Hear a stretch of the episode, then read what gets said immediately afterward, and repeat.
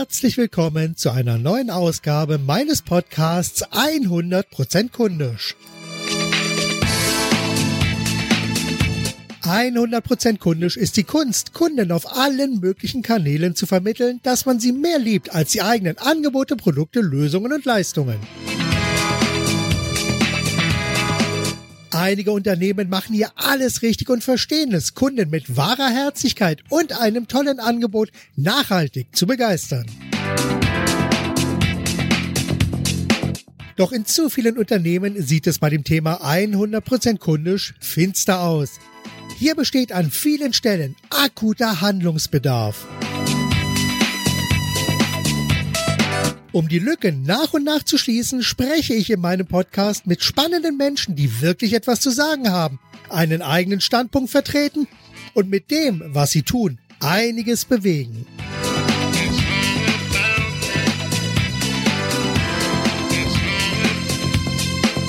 Ja, und heute habe ich wieder einen so tollen Gesprächspartner, nämlich Uwe Günther von Pritzbür, Autor der Bücher Schokolade für die Augen und nur vom Feinsten, was Verkäufer von der Spitzengastronomie lernen können. Ja, beides sehr, sehr spannend. Schokolade für die Augen wurde mir vom Verlag herangetragen. Da werden wir uns drüber unterhalten. Da geht es so ein bisschen um das Thema Präsentationen und in meinen Vorrecherchen bin ich natürlich auch über das Buch nur vom Feinsten gestolpert. Und was Verkäufer von Spitzengastronomen lernen können, das ist ja ein Thema, was mich auch immer wieder begeistert. Ich hatte ja hier auch schon den ein oder anderen Gastronom am Mikrofon gehabt. Also von daher wird das ein spannendes Gespräch. Und jetzt schauen wir mal, ob er da ist. Uwe, bist du da? Ja, hallo. Wunderbar. Uwe, ich möchte gerne mit dir heute über nur vom Feinsten und Schokolade für die Augen sprechen. Aber bevor wir so richtig einsteigen, bitte ich dich, dass du dich selber einmal ganz kurz vorstellst und den Hörern einfach sagst, wer du bist, was du machst und was andere Menschen davon haben, dass es dich gibt. Ja, ich bin Uwe Günther von Duisburg, 60 Jahre alt, habe mal Jura studiert, zweieinhalb Jahre als Rechtsanwalt gearbeitet, aber es hat mir keinen Spaß gemacht. Ich habe dann die Akten gegen Menschen eingetauscht, bin in den Vertrieb und im Vertrieb habe ich recht schnell gemerkt, wie wichtig Präsentationen sind. Es kommt im Vertrieb nicht nur darauf an, ein gutes Produkt zu haben, eine gute Strategie zu haben, sondern es kommt viel mehr darauf an, das Ganze richtig rüberzubringen. Im Laufe der letzten 30 Jahre habe ich mich dann entwickelt zum Visualisierungsexperte für emotionale Kommunikation, weil der Bauch schlägt den Kopf und Kunden buchen mich, wenn sie eine Präsentation brauchen oder wenn eine bestehende Präsentation überarbeitet werden soll oder wenn sie Coaching brauchen. Wie eröffnet man den Vortrag?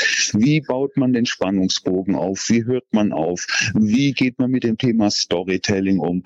An welcher Stelle beziehe ich das Publikum mit ein? All das sind so die Themen, die mich interessieren, die ich in den letzten Jahren gelernt habe, die ich auch von Kunden immer wieder gesehen habe, gute und schlechte Beispiele.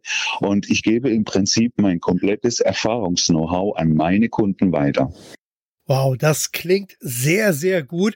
Und das ist natürlich absolut perfekt und passt sehr, sehr gut in den Themenbereich 100% kundisch ja hinein, weil du musst dich ja bei deiner Arbeit nicht nur in deinen Klienten hineinversetzen, sondern auch sozusagen in seine Teilnehmer, die dann den Vortrag Richtig. hören, die musst du ja auch verstehen können.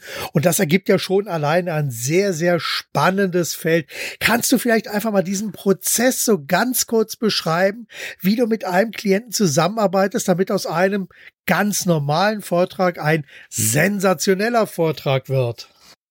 Ja, die erste Frage ist immer, vor wem halten Sie diesen Vortrag? Sprich, wer ist Ihre Zielgruppe oder wer ist das Publikum?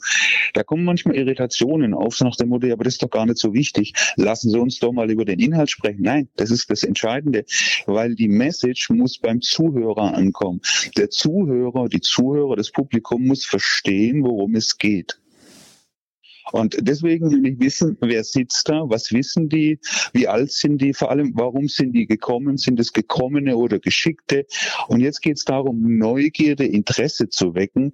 Jetzt geht es darum, die Teilnehmer in dem Vortrag, sagen wir mal im Schnitt, sind es ja in der Regel immer 45 bis 90 Minuten, also in den 45 Minuten oder in der Zeit mitzunehmen auf eine Reise, sprich das Kopfkino zu aktivieren, um hinterher entweder zu sagen, die Message des Redners war richtig oder die Argumente haben mich überzeugt, ich werde mich jetzt diesbezüglich entscheiden. Oder aber vielleicht ist es nur ein Vortrag, um das Wissen der Zuhörer, des Publikums zu bereichern. Ähm, ich muss das wissen, bevor ich loslege. Das Zweite, ich will wissen, wer ist mein Gegenüber? Weil wenn mein Gegenüber nicht in der Lage ist, emotional Stories rüberzubringen, dann nützt es auch nichts, mit Stories zu arbeiten, weil wenn er nicht authentisch ist, der Vortragsredner, wird er nicht ankommen. Also das heißt, ich muss die Person kennenlernen, nachdem ich weiß, wer das Publikum ist, damit der Vortrag eins zu eins auf meinen Kunden, sprich auf den Redner, auf den Präsentator zugeschnitten ist. Er muss es ja rüberbringen können. Und da komme ich oft an meine Grenzen. Ich habe manchmal Ideen oder nur kreative Ansätze und merke, nee, mein Gegenüber ist davon nicht überzeugt, weil er wird es nicht bringen. Er hat einfach nicht die Stärke, nicht die Kraft oder nicht die Fähigkeit. Also muss ich den Vortrag anpassen, so dass er, mein Kunde, der Redner, hinterher stark Applaus bekommt, dass er hinterher ankommt. Also zugeschnitten einmal auf das Publikum und auch zugeschnitten auf den, der es rüberbringt. Mhm. Und da gibt es gewaltige Unterschiede. Ja, auf jeden, auf jeden Fall.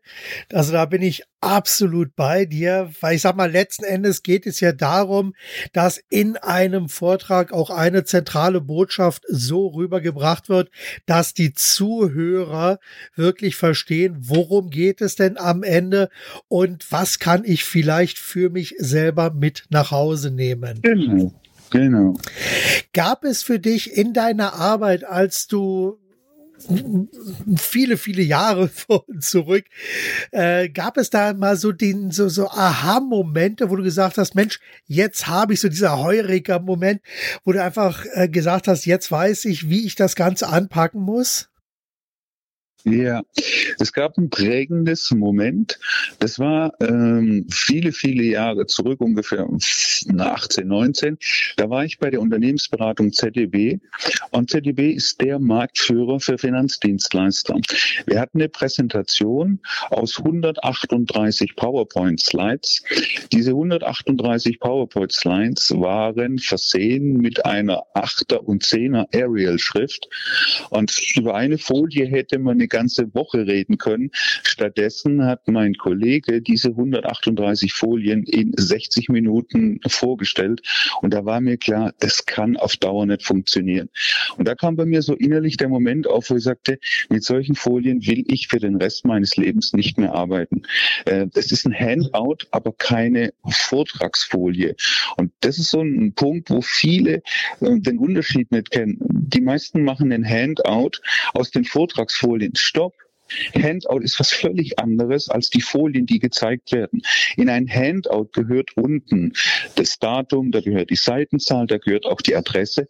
Aber in eine Vortragspräsentation gehören keine Seitenzahlen und auch keine E-Mails, weil äh, ich habe es noch nie erlebt, dass ein Teilnehmer die Zeiten mitzählt. Und wenn das Datum unten steht, also wer nicht weiß, welcher Tag heute ist, äh, der ist da falsch. Also da muss ein Unterschied gemacht werden. Und das war der Punkt, wo ich sagte, so, und jetzt mache ich nur noch Folien.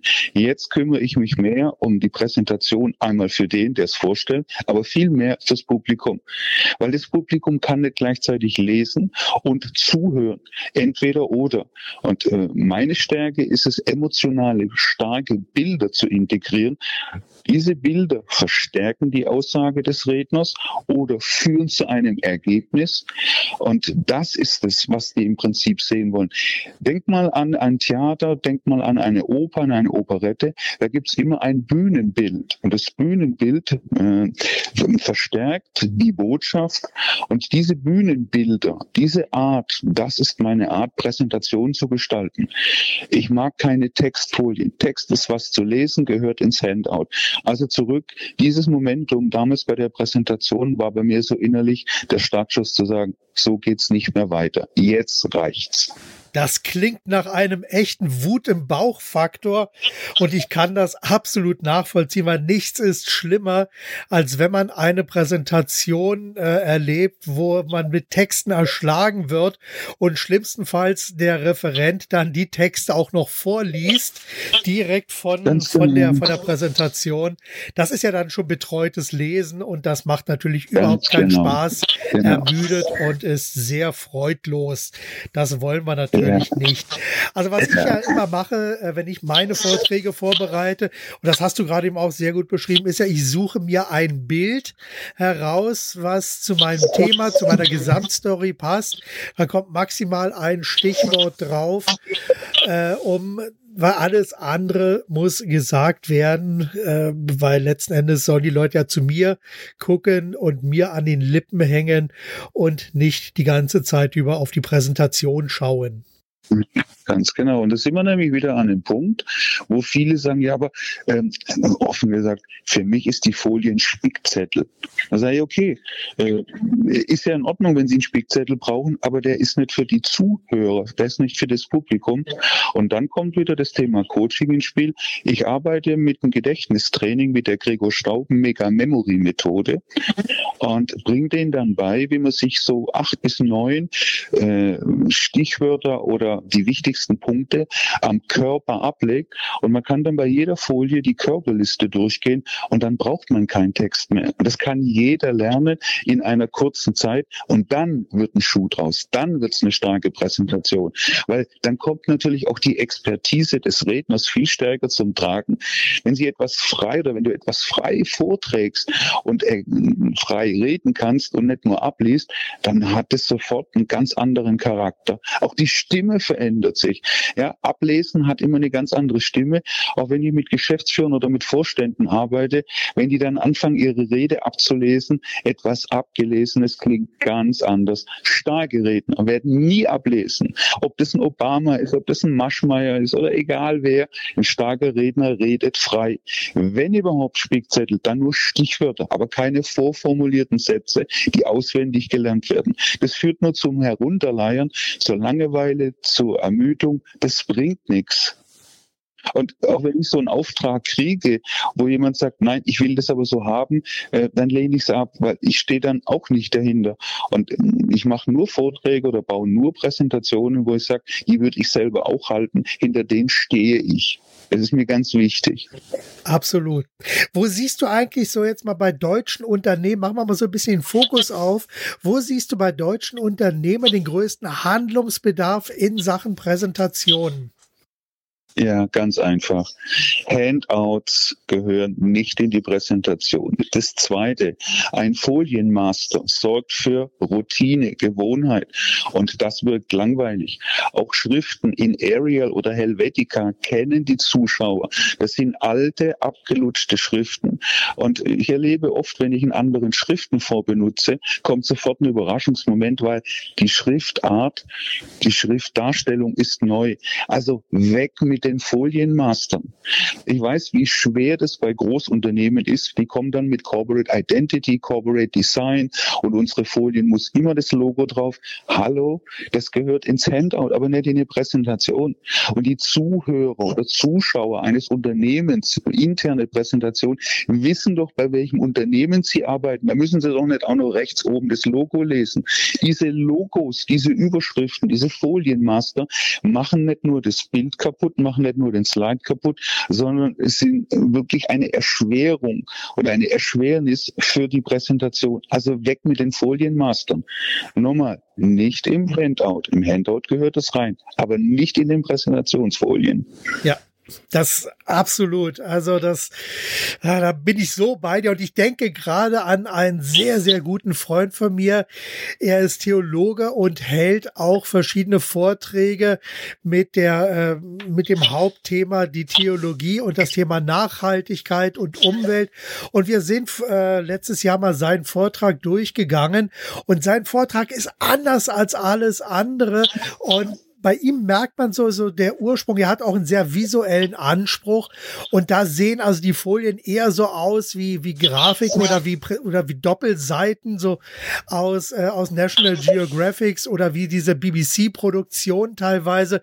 Sehr, sehr starke Bilder, wo Text und Bilder ineinander fließen, ineinander übergehen, wo also auch so ein bisschen Eye Candy mit dabei ist, aber gerade so, so dass es wirklich Spaß macht und nicht ablenkt, sondern dass dann viele dann sagen, wow, das war eine tolle Untermalung, eine tolle Präsentation. Ja. ja. Wo, wo so, jetzt gibt's noch einen Punkt. Ja. Ich okay. sehe noch einen Punkt. Und zwar, äh, es ist viel wichtiger, über die Auswirkungen zu sprechen, als etwas darzustellen. Also eine Excel-Liste ist im Prinzip tot. Eine Excel-Liste muss zum Leben erweckt werden. Ich gebe dir ein Beispiel. Hatte ich eine Präsentation gebaut für einen Vorstand, weil der hat im Prinzip nur seine Excel-Listen aufgelegt, hat seine Zahlenfriedhöfe dargestellt. Da passt doch kein Mensch auf. Viel wichtiger ist es doch, die Zahlen zu interpretieren und rüberzubringen, welche Auswirkungen das hat. Und da auch ganz konkret, in seiner Präsentation, in der Vorbereitung bei den Excel-Listen sagt er an einer Stelle, äh, hier gucken Sie mal, äh, ähm, die Zahlen von den neuen Bundesländern in dem und dem Gebiet, ah, da brennt doch die Hütte, sei genau. Und jetzt nehmen wir mal ein Bild, wo eine Hütte brennt. Und wenn das Bild mit dem Brand kommt, dann können Sie darüber reden. Dann können Sie das vertiefen. Dann bleibt nämlich das Bild mit dem Feuer, mit der brennenden Hütte hängen und nicht nur Zahlenfriedhöfe. Und das ist oft schwer, gerade für obere Führungskräfte. Äh, die sind dann sehr unsicher. Die sind tagtäglich mit ihren Listen beschäftigt und diese Listen verschaffen denen Sicherheit. Und die wollen sie genau in der Präsentation rüberbringen. Nein, die machen die Präsentation doch für die Zuhörer, für die Mitarbeiterinnen und Mitarbeiter Mitarbeiter, für die Führungskräfte und nicht für sich selbst. Aber aus diesem sicheren Hafen mal rauszugehen, mal mutig zu sein und sagen, ich zeige hier eine Folie, die genau die Auswirkungen darstellt, äh, da äh, brauche ich auch sehr häufig Überzeugungsarbeit. Ja. Und jetzt mal eine Frage. Berätst du den Kunden dann konzeptionell oder äh, auch sozusagen die komplette Umsetzung der Präsentation, weil äh, gehört ja so ein bisschen mehr dazu. Ich meine, das Einfachste ist natürlich, man nimmt eine fertige Vorlage, packt seine Texte mit rein und dann läuft alles. Aber den Ansatz, den du ja verfolgst, der ist ja dann doch, der geht ja sehr viel mehr in Richtung wirklich aufwendige, sehr, sehr individuelle Präsentationen. Bietest du da sozusagen auch das komplette komplette Full-Service-Paket? Ja, ja, ich nenne das Ganzheitlichkeit. Also wenn ich eine Präsentation erstellt habe, stelle ich diese Präsentation meinem Kunden vor. Das mache ich per Teamviewer oder per Skype, je nachdem. Das heißt, der sieht, wie ich die Präsentation machen würde. Dann drehe ich den Spieß um, dann muss er mir die Präsentation halten. Und dabei merke ich oft, der Anfang, der Schluss stimmt. Die Pausen, die Pausen sind so wichtig, die stimmen oft nicht. Und jetzt gehe ich rein und ich nenne das ähm, Coaching oder Regie und gebe meinem Gegenüber Tipps. Was manchmal auch passiert, in der Präsentation komme ich auf andere Ideen, dann mache ich meinem Gegenüber Vorschläge, Angebote und sage, könnte man an der Stelle so machen oder man könnte es umbauen oder was halten Sie vom folgenden Impuls? Das heißt, ich arbeite kreativ mit, ich bin da mit drin. Das macht mir eigentlich am meisten Spaß. Und meistens werden diese Ideen oder diese Impulse auch angenommen. Ähm, Gerade so häufig Anfang und Ende. Ähm, kennst du den oder die Zuhörer, die Zuhörer, kennt ihr den Film Forrest Gump? Dann werden die meisten sagen, ja. ja. Wie beginnt denn Forrest Gump? Der, Der Beginn Forrest von Gump Forrest Gump. Und dann kommt die Feder. Die Feder, die von oben reinfliegt, genau. Ganz genau. Und wie hört Forrest Gump auf? Mit dem gleichen Bild. Mit der Feder, Richtig, die, glaube ich, wegfliegt. Auch mit der Feder. Ganz genau. Der Junge steigt in den Bus und jetzt kommt die Feder und fliegt wieder. Das heißt, der Anfang und das Ende sind gleich und damit wird der Vortrag rund. Und da arbeite ich immer mit meinen Kunden und sage, äh, mir ist es ja im Prinzip egal, mit was sie anfangen, mit was sie aufhören. Nur das Ganze muss einen roten Faden haben und muss vor allem rund sein. Also erarbeite ich mit denen einen Anfang und einen Schluss.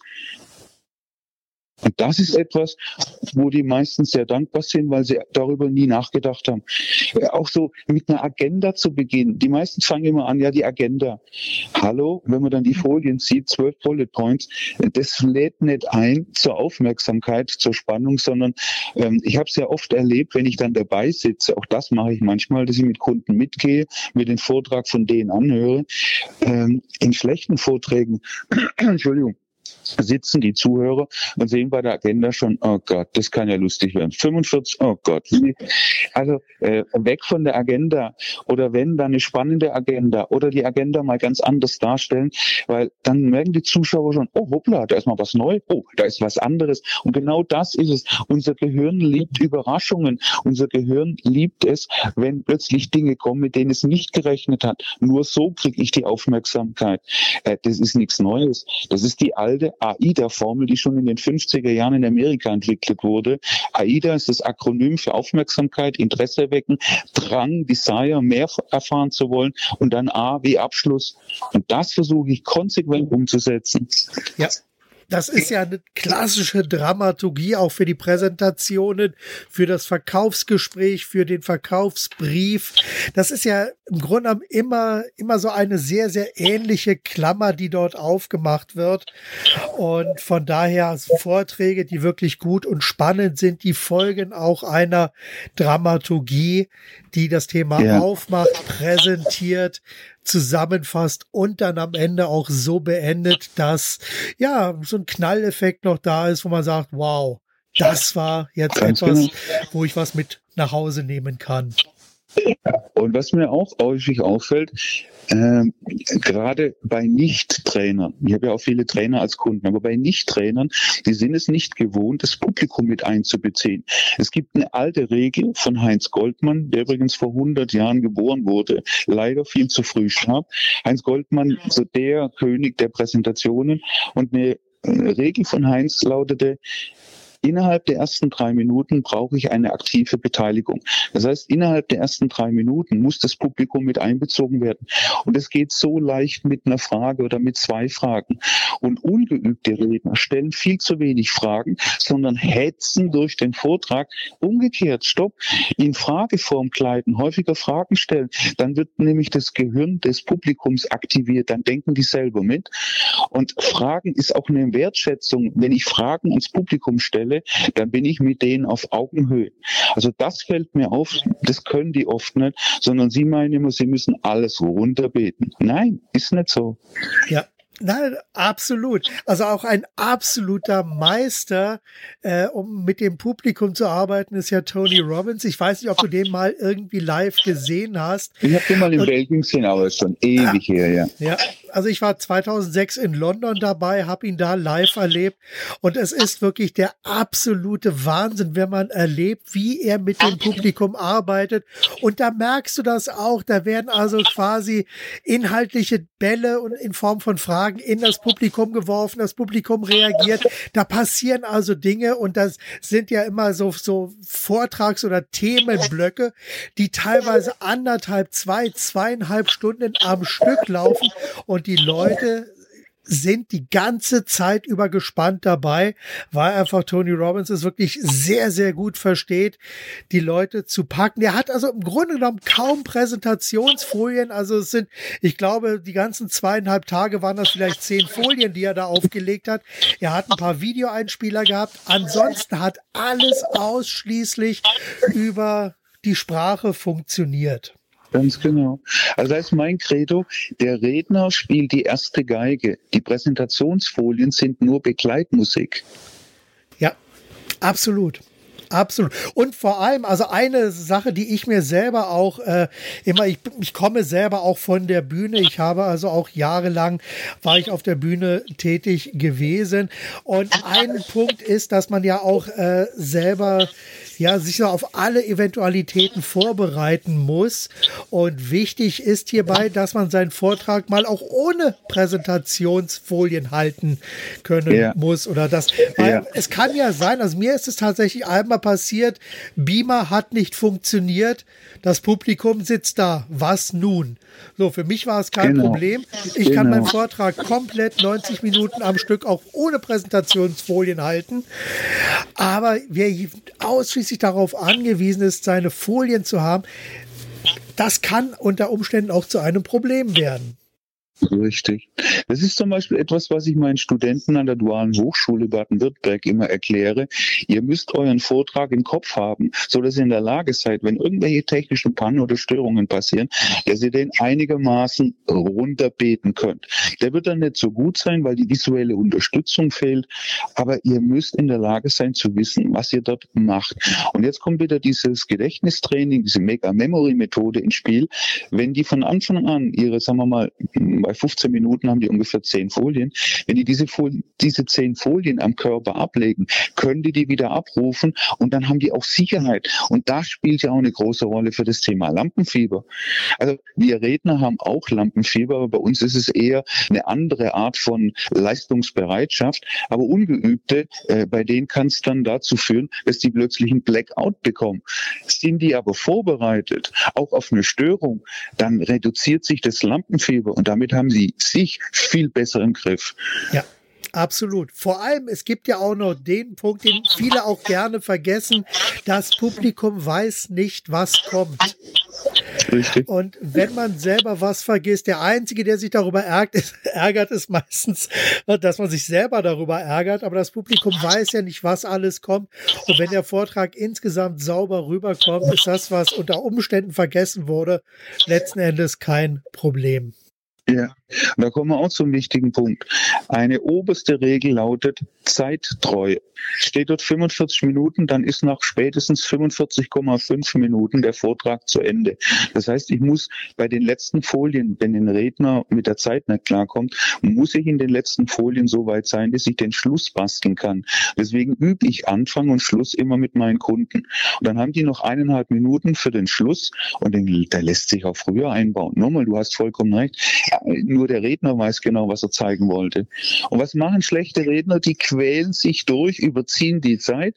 Und bei so einem Event, wo mehrere Redner hintereinander dran sind, heißt es natürlich für die anderen Zeitverzögerung. Und in dem Moment ist so ein Dominoeffekt da. Ganz schlimm ist immer der Schlussredner. Ich kann mich noch erinnern, ich habe mal eine Roadshow gemacht für eine große Versicherungsgesellschaft, waren 21 Stationen in Deutschland und ich hatte vor mir einen Steuerberater. Der war nicht in der Lage, mit seiner Zeit klarzukommen. Äh, für mich als Schlussredner geplant waren 45 Minuten. Ich war mal in 20 Minuten fertig. Ich hatte mal 30 Minuten Zeit. Ich hatte seltenst die 45 Minuten voll. Aber 17 Uhr war angekündigt, Ende der Veranstaltung und dann ist 17 Uhr Schicht im Schacht. Also als geübter Redner muss ich in der Lage sein, auch mit anderen Zeitvorgaben spontan arbeiten zu können. Und das gelingt mir, wenn ich sicher im Thema bin und weiß, was ich zu sagen habe.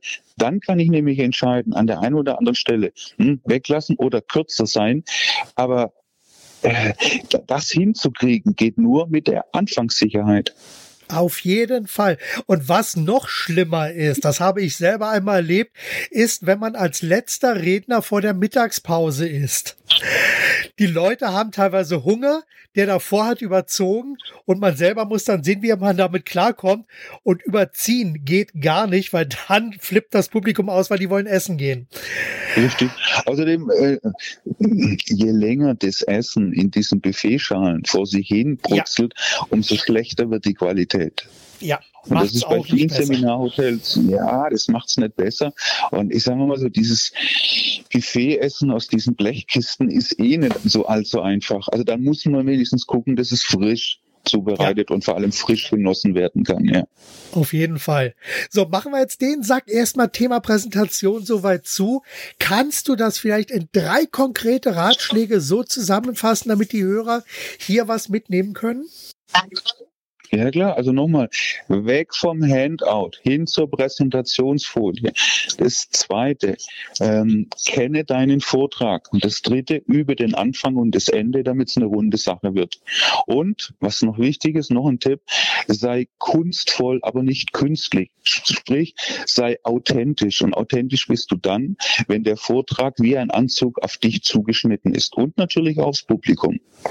Ja, Perfekt. Sehr, sehr gut. Ich würde gern noch ein bisschen mehr über dich erfahren und ich habe hier so ein paar Fragen vorbereitet. Das ist so die ja, klassische, schnelle Fragen- und Antwortenrunde. Das heißt, ich werde dir die Frage zuwerfen und du antwortest bitte kurz, knapp und präzise darauf. Ganz spontan. Okay? Okay. So, welche unumstößlichen Regeln gibt es für dich beziehungsweise deine Arbeit? Sei kundenorientiert und sei zeittreu. Wunderbar. Lieber fehlerhaft gestartet oder perfekt gezögert? Ersteres. Okay. Was macht dir bei deiner Arbeit besonders Spaß? Neue Themen, neue Themen, neue Herausforderungen. Ich liebe es, mich in neue Themen reinzuarbeiten. Wunderbar. Welche drei Bücher hast du zuletzt gelesen? Ähm, was ich zuletzt gelesen habe, ist das, das vierte Feld von Mokka. Das ist ein älteres Buch. Äh, geriet mir in die Finger, fand ich aber richtig gut. Das zweite war Futopia von Watts Walker. Und das dritte Buch war ein Buch, das ist auch schon etwas älter, aber das wollte ich nur mal lesen, Sales Spirit von Erich Norbert de Troyes. Also was ich im Moment mache, ich nehme im Moment Bücher vor, die so 10 oder 15 Jahre alt sind, um zu überprüfen, hatten die damals recht? Waren das wirklich Visionäre? Was davon ist wirklich passiert? Oder was muss man korrigieren? Ganz interessant vielleicht noch als Ergänzung, Face Popcorn, der Popcorn Report. Heute, wenn man lesen, kriegt man einen ganz anderen Blick auf das, was Face damals geschrieben hat. Ja, das ist spannend. Ich glaube, das werde ich mir nochmal vornehmen. Okay, ja. woran hängt beruflich dein Herz? Am, am Vortrag, am Speaken, am, am Präsentation bauen. Also ich war schon immer der Folienmacher, ähm, schon ganz früh, da habe ich es noch gar nicht als Beruf ergriffen. Da sagten andere schon, ich bräuchte mal eine Folie von dir. Also ich kann in Bildern denken. Ich komme aus der Fotografie und wenn ich irgendwas Komplexes habe, versuche ich das in Bilder umzusetzen. Und das fällt mir relativ leicht. Ich finde auch immer ein Bild zu jeder Aussage. Das geht mir genauso, weil nur zu deiner Information, weil ich im richtigen Leben schreibe ich ja Werbetexte. Also ich schreibe verkaufsstarke ja. Werbetexte für meine Klienten. Und was für mich ganz, ganz wichtig ist, und ich kann erst dann anfangen, wenn ich auch ein vernünftiges Bild gefunden habe. Also ich bin da auch an ja. der Stelle, also ich fotografiere auch ja. sehr, sehr gerne, sehr viel. Und ich brauche auch immer ein vernünftiges Bild. Und dann fließt in der Regel der Text nach einer bestimmten Struktur, auch einer bestimmten Dramaturgie, die ich natürlich dann auch für meine Kunden habe. Weil die Texte sollen ja verkaufen. Schönes, schöner Impuls. Wenn ich die Metapher habe, setze ich dann die, das Trias drauf. Das heißt die Verdreifachung. Ich versuche dann die Trilogie daraus zu machen. Gut, besser, Paulaner, quadratisch, praktisch rund. Und das gelingt mit jedem Vortrag in der Aussage. Also das sind wir im Prinzip bei der Dialektik. Ja, absolut. Tanzen mit den Worten, absolut. Ja, genau. Ja. Ach, schön, das macht richtig Spaß. Okay, andere Frage. Aus welchem Fehler hast du am meisten gelernt? Bereite dich gut vor. Okay. Wovor hast du am meisten Angst? Dass mir der Himmel auf den Kopf fällt. Okay. Gut. Und was wolltest du schon immer mal machen und das ist dann immer wieder auf der langen Bank hängen geblieben? Eine Kanutour durch den Grand Canyon. Oh. Dauert drei Wochen, schiebe ich schon seit Jahren vor mir her. Mhm. Okay. Was war der beste Ratschlag, den du jemals bekommen hast? Werde dein eigenes Vorbild. Oh, okay. Gut, wunderbar. Also löst dich von anderen. Wer, wer ja. andere immer nur nachmacht, wird immer nur Zweiter sein. Äh, deswegen habe ich in meinem Leben keine Vorbilder, sondern Impulsgeber. Ich habe Menschen, die ich achte, Menschen, die ich toll finde, aber in dem Sinn kein Vorbild. Ja, Okay. Weil wer andere nachmacht, wird immer nur eine Kopie bleiben. Deswegen immer. werde dein eigenes Vorbild. Absolut. Okay. Lass und jetzt von anderen bereichen, keine Frage. Nimm ja, von anderen was an, auch keine Frage. Aber werde dein eigenes Vorbild. Ja, sehr, wunderbar. Okay, ähm, da jetzt bei der nächsten Frage, da bin ich mal sehr gespannt. Bist du ein eher strukturierter, systematischer oder eher impulsiver, chaotischer Arbeiter? Beides. Durch mein Jurastudium habe ich Ersteres gelernt. Von meinem Wesen bin ich eher beide, äh, Zweites. Also von, ich versuche es zu kombinieren und äh, mal läuft so, mal läuft's anders. Ich kann beides. Und ich gehe oft meinem inneren Gefühl, meiner Intuition nach, aber ohne Struktur und ohne Perfektion und ohne, sagen wir mal, Kontrolle wird's wird's schlecht. Also ich versuche beides. Wenn ich mich auf eins reduzieren muss, dann ist es eher die Intuition. Ja, okay. So, und jetzt mal so äh, als Mac-User meine Frage, PowerPoint oder Keynote? Oder was ganz anderes? Also du meinst Keynote von Apple, ne? Genau. Ah ja, Apple natürlich. Also bitte, keine Frage. Apple, okay. Apple hilft und unterstützt die Kreativität. Mit, mit einer Apple Keynote lassen sich viel schönere Übergänge bauen. Und für denjenigen, der Folien gestaltet, äh, ich bin mit Keynote doppelt so schnell wie mit PowerPoint. PowerPoint ist etwas für, ich nenne es immer Controller. Ja. Ja, und das sieht man auch dann an den Folien. Das, das absolut, absolut. Okay. Gut, äh, bam, bam, bam, bam. kommen wir zur letzten schnellen Frage. Wie sieht so deine tägliche beziehungsweise wöchentliche Routine aus? Gibt es da so bestimmte Abläufe, die immer wieder kommen? Gib mir einfach mal so einen Einblick in deinen Tag. Nein, das gibt's nicht. Also was ich mache, ich äh, surfe jeden Tag 10 bis 15 Minuten wild im Internet auf der Suche nach Bildern, auf der Suche nach Inspirationen, weil die meisten meiner Datenbankbilder sind Zufallsfunde. Also früher habe ich gerne in Magazin geblättert, das mache ich heute im Internet. Das ist ein fester Bestandteil. Ansonsten ist es offen. Ähm, Kreativität lässt sich nicht mit einem Zeitplan festlegen. Ich kann nicht sagen, morgen um acht bin ich kreativ, sondern ich muss gucken, dass ich meine Muse finde. Und deswegen ist der Tagesablauf auch mm, unterschiedlich. Auch wenn ich für Kunden Präsentationen erstelle, kann ich nicht sagen, so, die mache ich morgen fertig, sondern das muss gehen. Ich brauche Ideen und dann kann es sein, ich gehe spazieren oder ich gehe Golf spielen oder ich mache irgendwas anderes oder ich koche leidenschaftlich gern.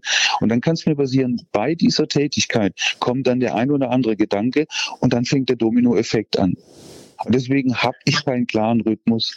Ich lehne auch diese, diese, diese Disziplin ab. Äh, ich bin zuverlässig, ich bin zielorientiert, aber diese Disziplin jeden Tag 8 Uhr aufstehen oder 9 Uhr oder 10 Uhr und um 12 Uhr muss das sein. Nein, äh, brauche ich nicht. Ich liebe den Tag und lass die Dinge auf mich zukommen. Also von daher habe ich keinen festen Tagesablauf. Gefällt mir sehr, sehr gut. Wunderbar. Wie und wo kann man mehr über dich erfahren?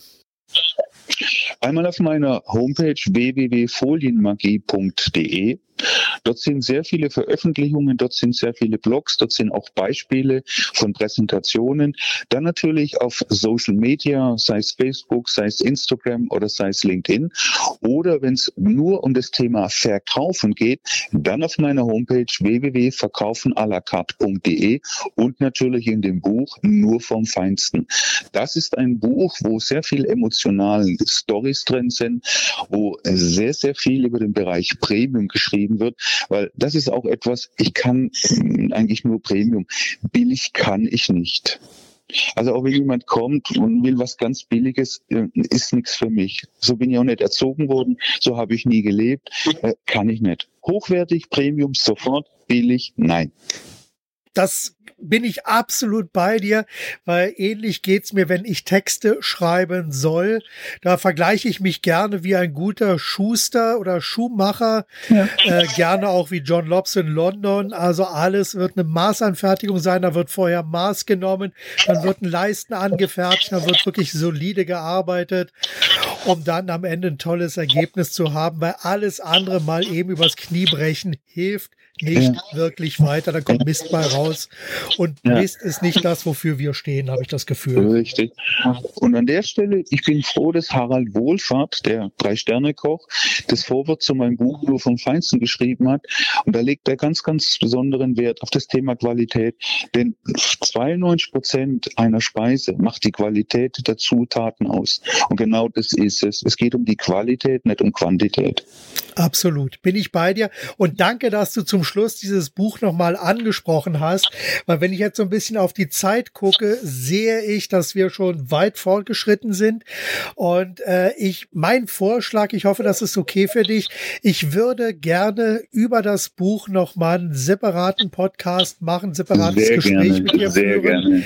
Weil das ist, wie gesagt, ein Thema, was mir auch extrem am Herzen liegt. Also ich habe eine sehr hohe Affinität auch zur Gastronomie. Und ich habe auch äh, schon Gastronomen hier vor Mikrofon im Gespräch gehabt, was also auch sensationell tolle Impulse gegeben hat. Und ich glaube, da sollten wir uns unbedingt noch mal eine Stunde Zeit nehmen, um das mit ja. ins Feld zu führen, weil ich glaube, da ist auch sehr noch sehr, sehr viel drin. Ja, gerade weil wir in Zeiten, vielleicht gerade auch, weil wir in Zeiten der Digitalisierung leben und die Digitalisierung mit Robokunden, mit Disruption mit vielen anderen Begriffen verändert gerade den Verkauf. Und da vielleicht noch ein Zitat aus meinem Buch. Ähm, bei der Digitalisierung, wenn die Digitalisierung ein Restaurantbesuch wäre, wären wir in Deutschland gerade beim Gruß aus der Küche. Absolut. Weißt du, das ist jetzt gerade ein super schönes Schlusswort. Dürfen wir, nehmen wir das als Schlusswort und im Nachgespräch machen wir noch einen neuen Termin fest für das nächste Gespräch, weil da freue ich mich schon drauf. Das wird auch ganz besonders klasse. Dann wünsche ich dir erstmal alles Gute und sage Tschüss. Danke, dass wir miteinander sprechen durften. Bis dann. Ciao. Ja, auch mein Dank und Gruß an die Zuhörer. Das war's für heute. Vielen Dank, dass ihr euch die Zeit für den Podcast 100% kundisch genommen habt und vielen Dank auch dafür, dass wir euch ein Stück weiter mit Ideen und Inspirationen auf eurem Weg begleiten durften. Bis zum nächsten Mal, seid 100% kundisch, denkt mit eurem Herzen, gebt alles und vor allem macht es richtig gut. Euer Marc Perl Michel.